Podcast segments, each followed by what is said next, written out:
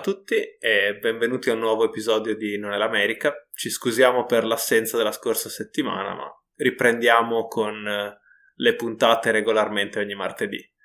E questa settimana faremo un po' una panoramica generale perché negli Stati Uniti in questo momento si sta parlando principalmente di due cose. La prima è la cosiddetta labor shortage, cioè il fatto che soprattutto nell'industria dei servizi, quindi ristoranti, negozi, eccetera, c'è una carenza di lavoratori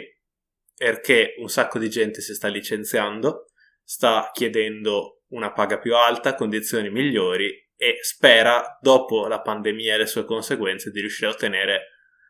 condizioni di lavoro migliori, appunto. Cosa che gli industriali e i proprietari non sono assolutamente disposti a dare. E ovviamente l'altro argomento di discussione di questa settimana è lo stesso che si protrae ormai da giugno, cioè il cosiddetto Infrastructure Bill, o meglio i due Infrastructure Bills che includono quello eh, più tradizionale da mille miliardi che è stato approvato anche dai repubblicani e quello che dovrebbe passare tramite reconciliation, che era la vera chiave di volta dell'agenda politica di Biden, che doveva essere 3.500 miliardi spalmati su 10 anni, in realtà, come vedremo, adesso sta diventando sempre più piccolo. Partiamo dalla labor shortage. Eh, di questo tema avevamo già accennato qualche settimana fa, è un tema di cui si parla da tanto negli Stati Uniti e in particolare dal, dall'esplosione dei dibattiti sul salario minimo garantito eh, e sul fallimento di portare il salario minimo garantito a 15 dollari l'ora cosa che ricordiamo sarebbe una cosa di minima civiltà e che non renderebbe ricco nessuno, ma che sarebbe proprio per garantire alle persone di mangiare e che um, sia il governo che diverse aziende, soprattutto nel, nei servizi e nella ristorazione, eh, si rifiutano di fare, si rifiutano di pagare i propri dipendenti, è legato anche al dibattito sulla disoccupazione che, come sappiamo, durante la crisi del Covid è schizzata alle stelle e sul conseguente poi dopo taglio avvenuto negli ultimi mesi da parte del governo dei sussidi alla disoccupazione con le conseguenze sul mercato del lavoro e sulla povertà eh, delle persone che ha avuto. Il dibattito sulla labor shortage va avanti, eh, quindi da diverse settimane, e, um, e in realtà è um, lo specchio negli Stati Uniti di, dello stesso dibattito che sta avvenendo in Italia, nel senso che ci sono queste ignole, queste lagne, come si dice in modenese, da parte soprattutto degli industriali, dei rappresentanti dell'industria, dei rappresentanti eh, dei settori più colpiti da questa, tra virgolette, labor shortage,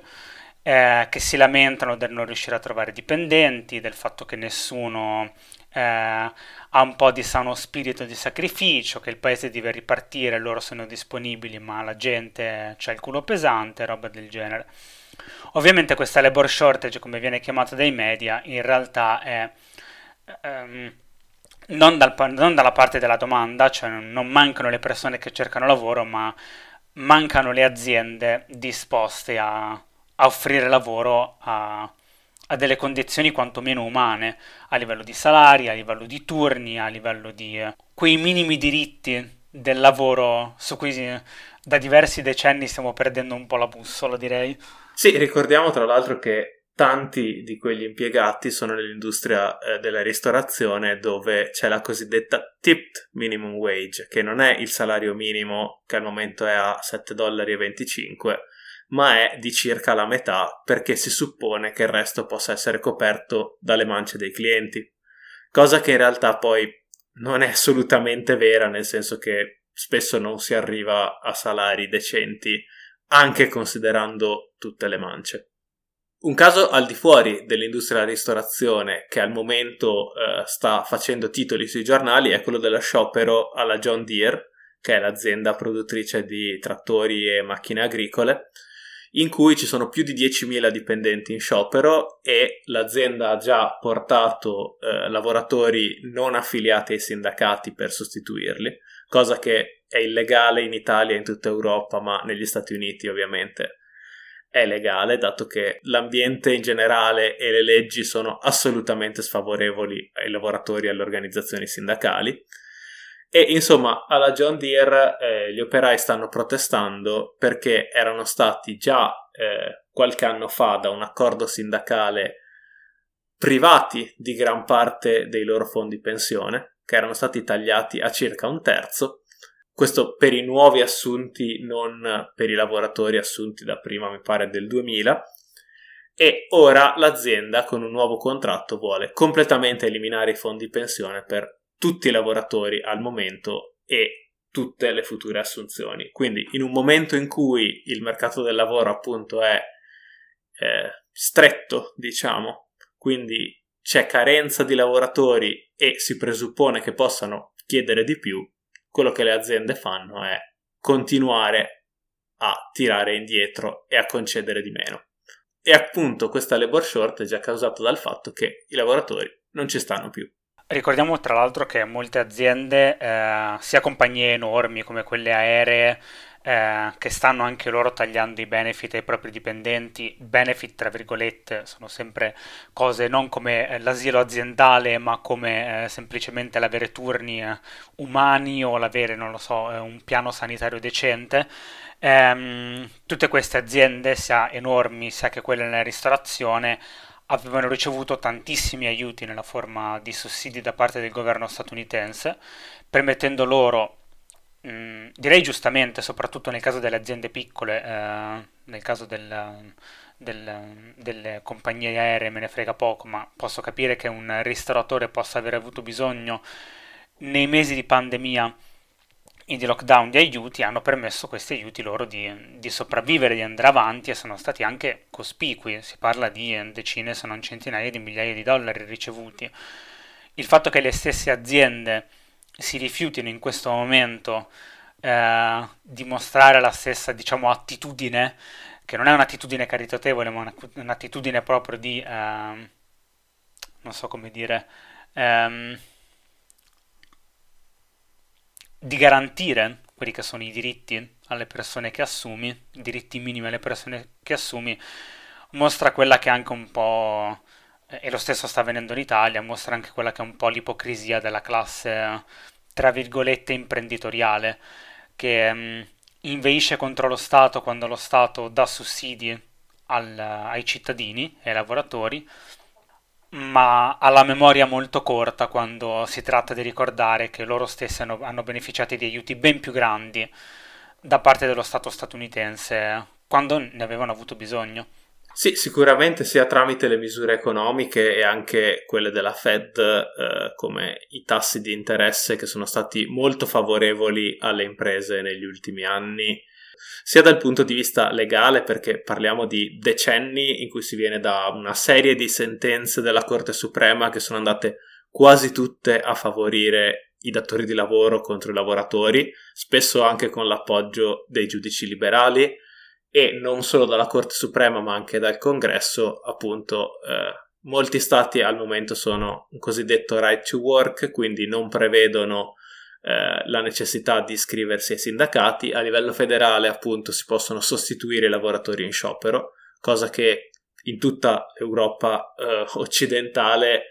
è stata assolutamente vietata in seguito ai movimenti di lavoratori nel secondo dopoguerra, ma anche prima.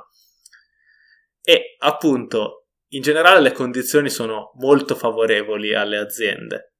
Al momento, grazie a una serie di fattori che in parte includono l'aumento dei fondi eh, del sussidio di disoccupazione e in parte includono eh, l'assoluta esasperazione da parte dei lavoratori che hanno subito due anni di pandemia, soprattutto queste categorie che non potevano lavorare da casa, quindi sono state costrette a andare al lavoro, a rischiare la propria vita e quella della propria famiglia. Al momento, appunto, le condizioni tirano un po' più dalla parte dei lavoratori le aziende, piuttosto che concedere un centesimo, sono andate in un cosiddetto capital strike, quindi non concedono niente, piuttosto si tengono la carenza di lavoratori,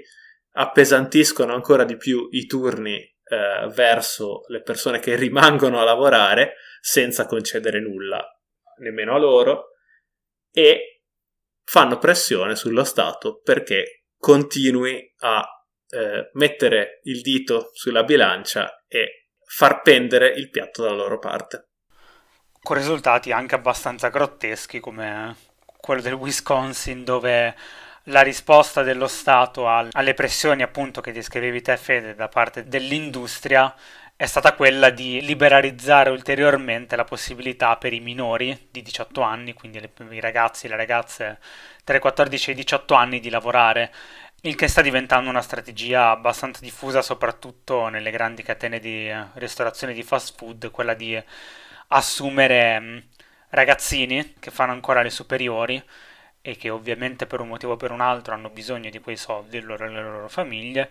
eh, utilizzando loro come manodopera a bassissimo costo, anche perché li pagano meno dei lavoratori, tra virgolette, normali o comunque maggiorenni. Eh, assumendo loro per insomma risolvere questo problema che sempre come diceva Fede loro stessi hanno creato sempre queste aziende perché la dicitura giusta in effetti per descrivere quello che sta succedendo adesso è un, uno strike del capitale, delle aziende che si rifiutano di mettere in moto alcuni processi di creazione di tutele per i propri lavoratori, eh, sia quelli già assunti sia quelli che dovrebbero assumere. E scioperi come quello della John Deere non sono assolutamente isolati, ma anzi sono in realtà si stanno inserendo in un filone che sta vedendo negli Stati Uniti con molti focolai che esplodono attraverso il paese eh, sia nel settore pubblico che nel settore privato e che attraversano diversi settori, tanto quello manufatturiero quanto quello scolastico, quello anche giornalistico che è stato molto in fomento negli ultimi mesi, che iniziano a organizzarsi eh, eh, su ampia scala e in effetti questo, almeno questo è un buon segnale perché eh, segnali positivi a livello di labor movement negli Stati Uniti non si vedevano da, da veramente tanto tempo, i sindacati erano in declino nel paese da diversi decenni, da ben prima del reganismo in realtà, che ha assestato loro una botta sul collo veramente allucinante comunque. Almeno su quel versante credo che possiamo dire che ci sono dei segnali di ripresa che ormai sono molto concreti e che derivano ovviamente dal, dalla situazione però tra il grottesco e l'allucinante che stiamo descrivendo. Sì, appunto, a limitare l'ottimismo secondo me sono principalmente due fattori. Il primo è che eh, appunto veniamo da decenni e direi quasi 50 anni in cui i sindacati si sono sempre più ritirati, avendo un ruolo sempre più limitato nella concertazione in sempre meno settori e quindi non hanno nemmeno più la capacità di organizzare, per esempio, uno sciopero generale. Quindi quelli che stanno eh, succedendo ora sono scioperi isolati che fortunatamente sono sempre più comuni e pare che ci sia effettivamente l'energia per creare un movimento, però manca interamente una struttura che sia in grado di portare questo movimento ad avere richieste concrete e a negoziare anche con il capitale e con lo Stato. E qui arriviamo al secondo punto dolente che è che eh, la Federal Reserve, che è la banca centrale americana, e in generale l'esecutivo non sono dalla parte dei lavoratori. Qui poi entreremo nel tema nella seconda parte della puntata, però in generale l'amministrazione Biden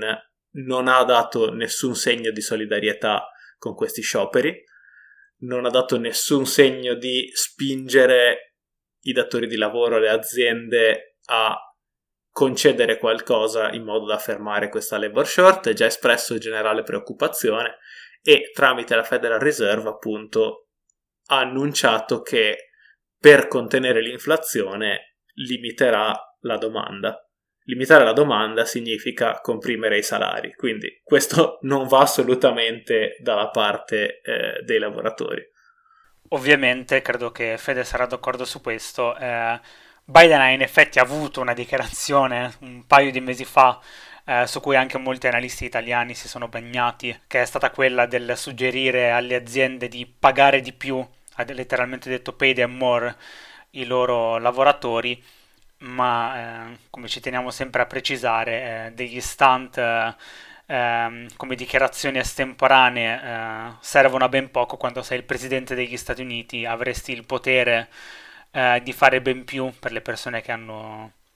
reale bisogno di aiuti economici e sociali nel tuo paese e dire semplicemente pay the more una volta in tv non è un'occasione per esultare a, a mio parere, ma mi sembra semplicemente uno stante pubblicitario che purtroppo poi non trova mai seguito nel, negli atti sia dei democratici che di Biden e questa roba in realtà è, fa solo girare più le palle che altro. No, assolutamente, avrebbe anche il suo peso perché comunque le parole del presidente rimangono pesanti anche senza la forza della legge dietro e avrebbero peso se nel frattempo non si facesse il contrario, perché appunto tutte le politiche economiche e anche come vedremo il reconciliation bill che sta per arrivare non vanno certo da quella parte, anzi tendono a proteggere i profitti, a proteggere un sistema economico e finanziario che è di nuovo sulla strada di un altro collasso come quello del 2008 perché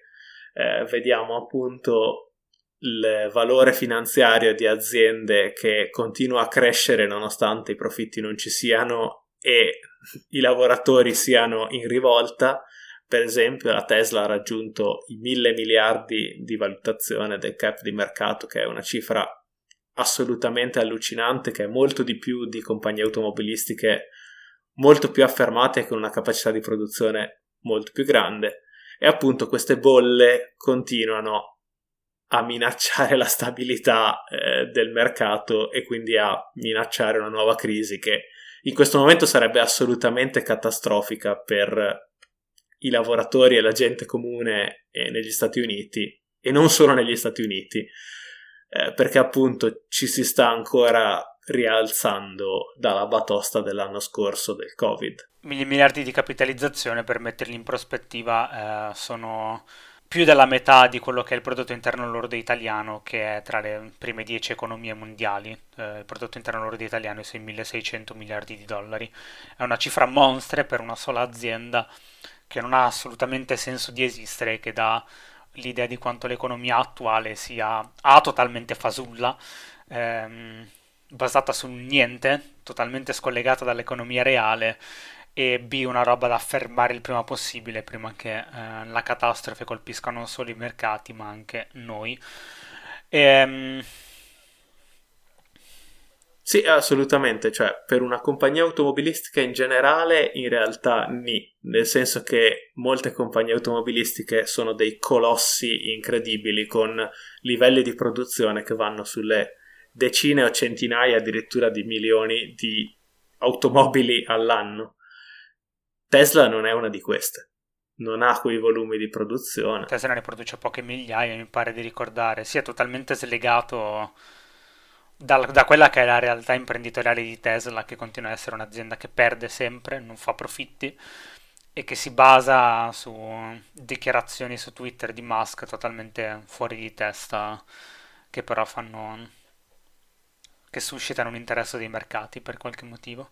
E qui, tra l'altro, possiamo anche collegarci al Reconciliation Bill perché una delle cose che sono rimaste nella versione eh, che al momento è in discussione dopo una serie di interventi di Joe Manchin e Kirsten Sinema che hanno in pratica detto questo non mi piace, questo non lo voglio, questo lo togliamo e sono stati accontentati in tutto per tutto, ma ancora non danno la loro approvazione, è eh, un incentivo alle aziende verso la transizione ecologica, che è forse la misura più grossa rimasta nel Reconciliation Bill, che doveva avere un effetto abbastanza importante socialmente e per l'ambiente. In realtà, dal punto di vista sociale, come vedremo, è stato eliminato quasi tutto. Dal punto di vista ambientale sono rimasti questi incentivi verso la transizione ecologica che però tanti attivisti per il clima, tanti scienziati dicono che faranno ben poco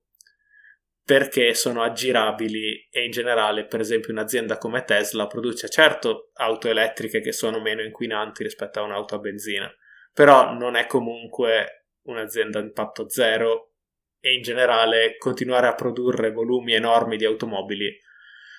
non è la soluzione dal punto di vista sociale per ridurre le emissioni.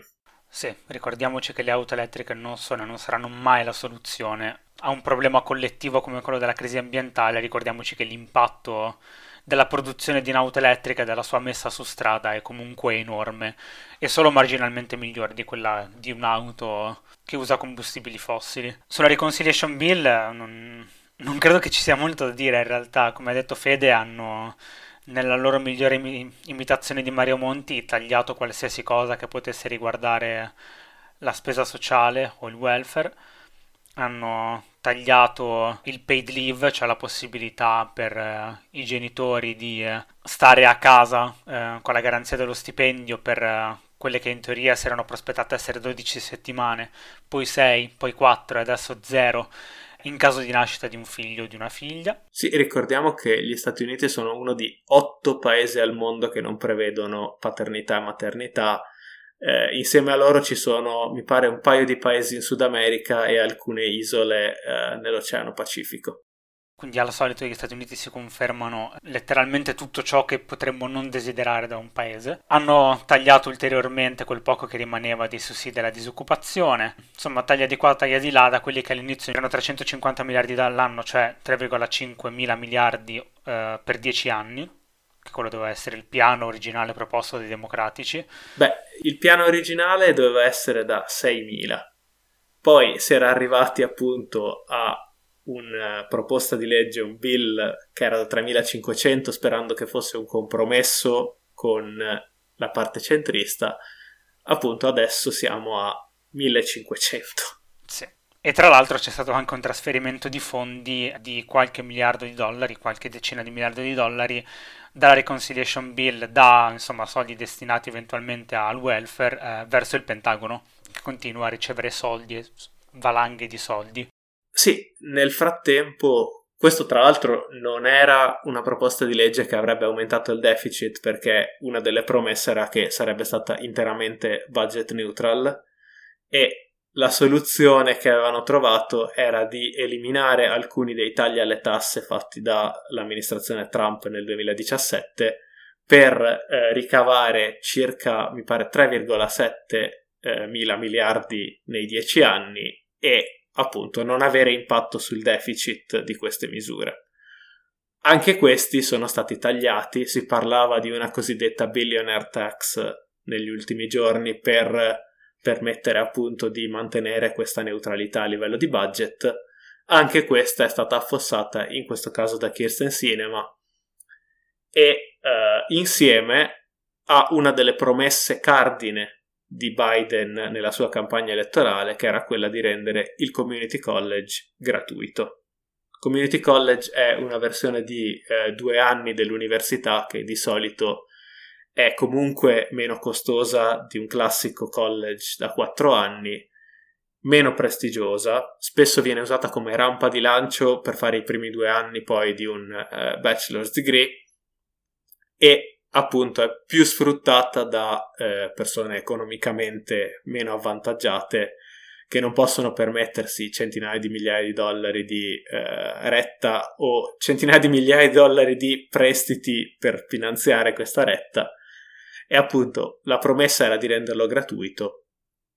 È stata eliminata anche quella. Community college, che aprendo e chiudendo questa parentesi molto velocemente, eh, servono come il pane alle città o alle, uh, alle, contee in cui sono localizzati perché permettono appunto di avere un'istruzione universitaria a buona parte della, della, popolazione locale che poi resta nell'area del community college a lavorare, aiutano molto lo sviluppo dell'economia locale e la prosperità locale, sono degli ottimi volani per lo sviluppo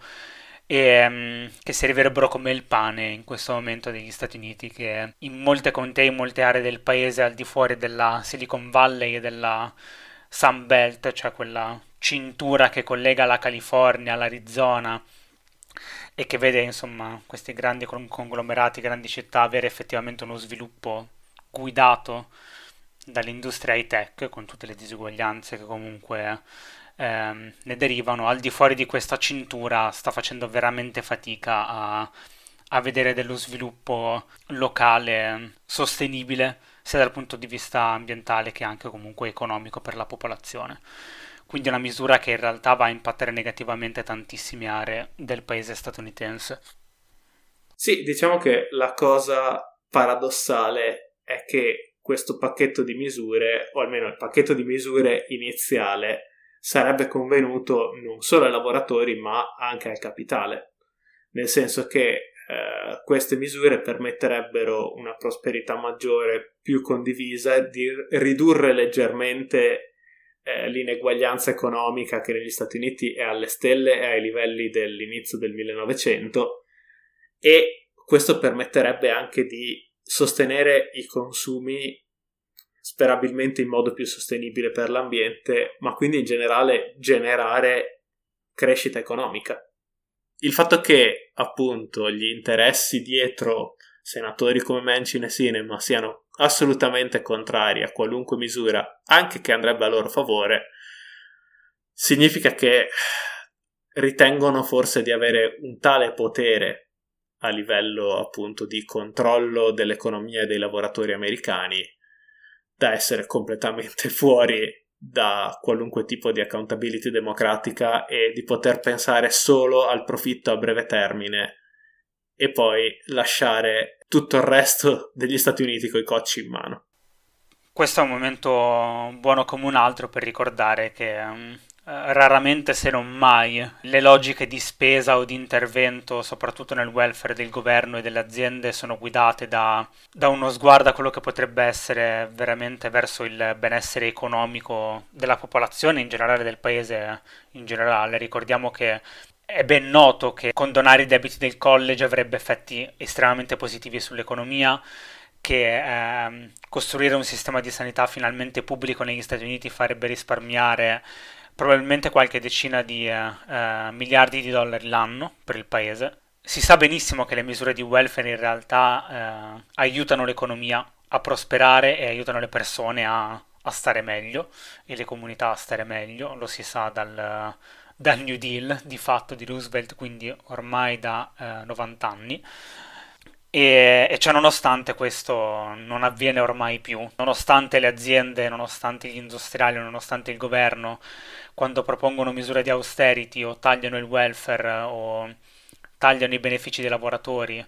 dicono sempre di avere in mente l'interesse del paese, delle comunità, delle persone. Questa cosa è ormai ehm, certificabile da eh, centinaia di studi che non è vera. Quello che fanno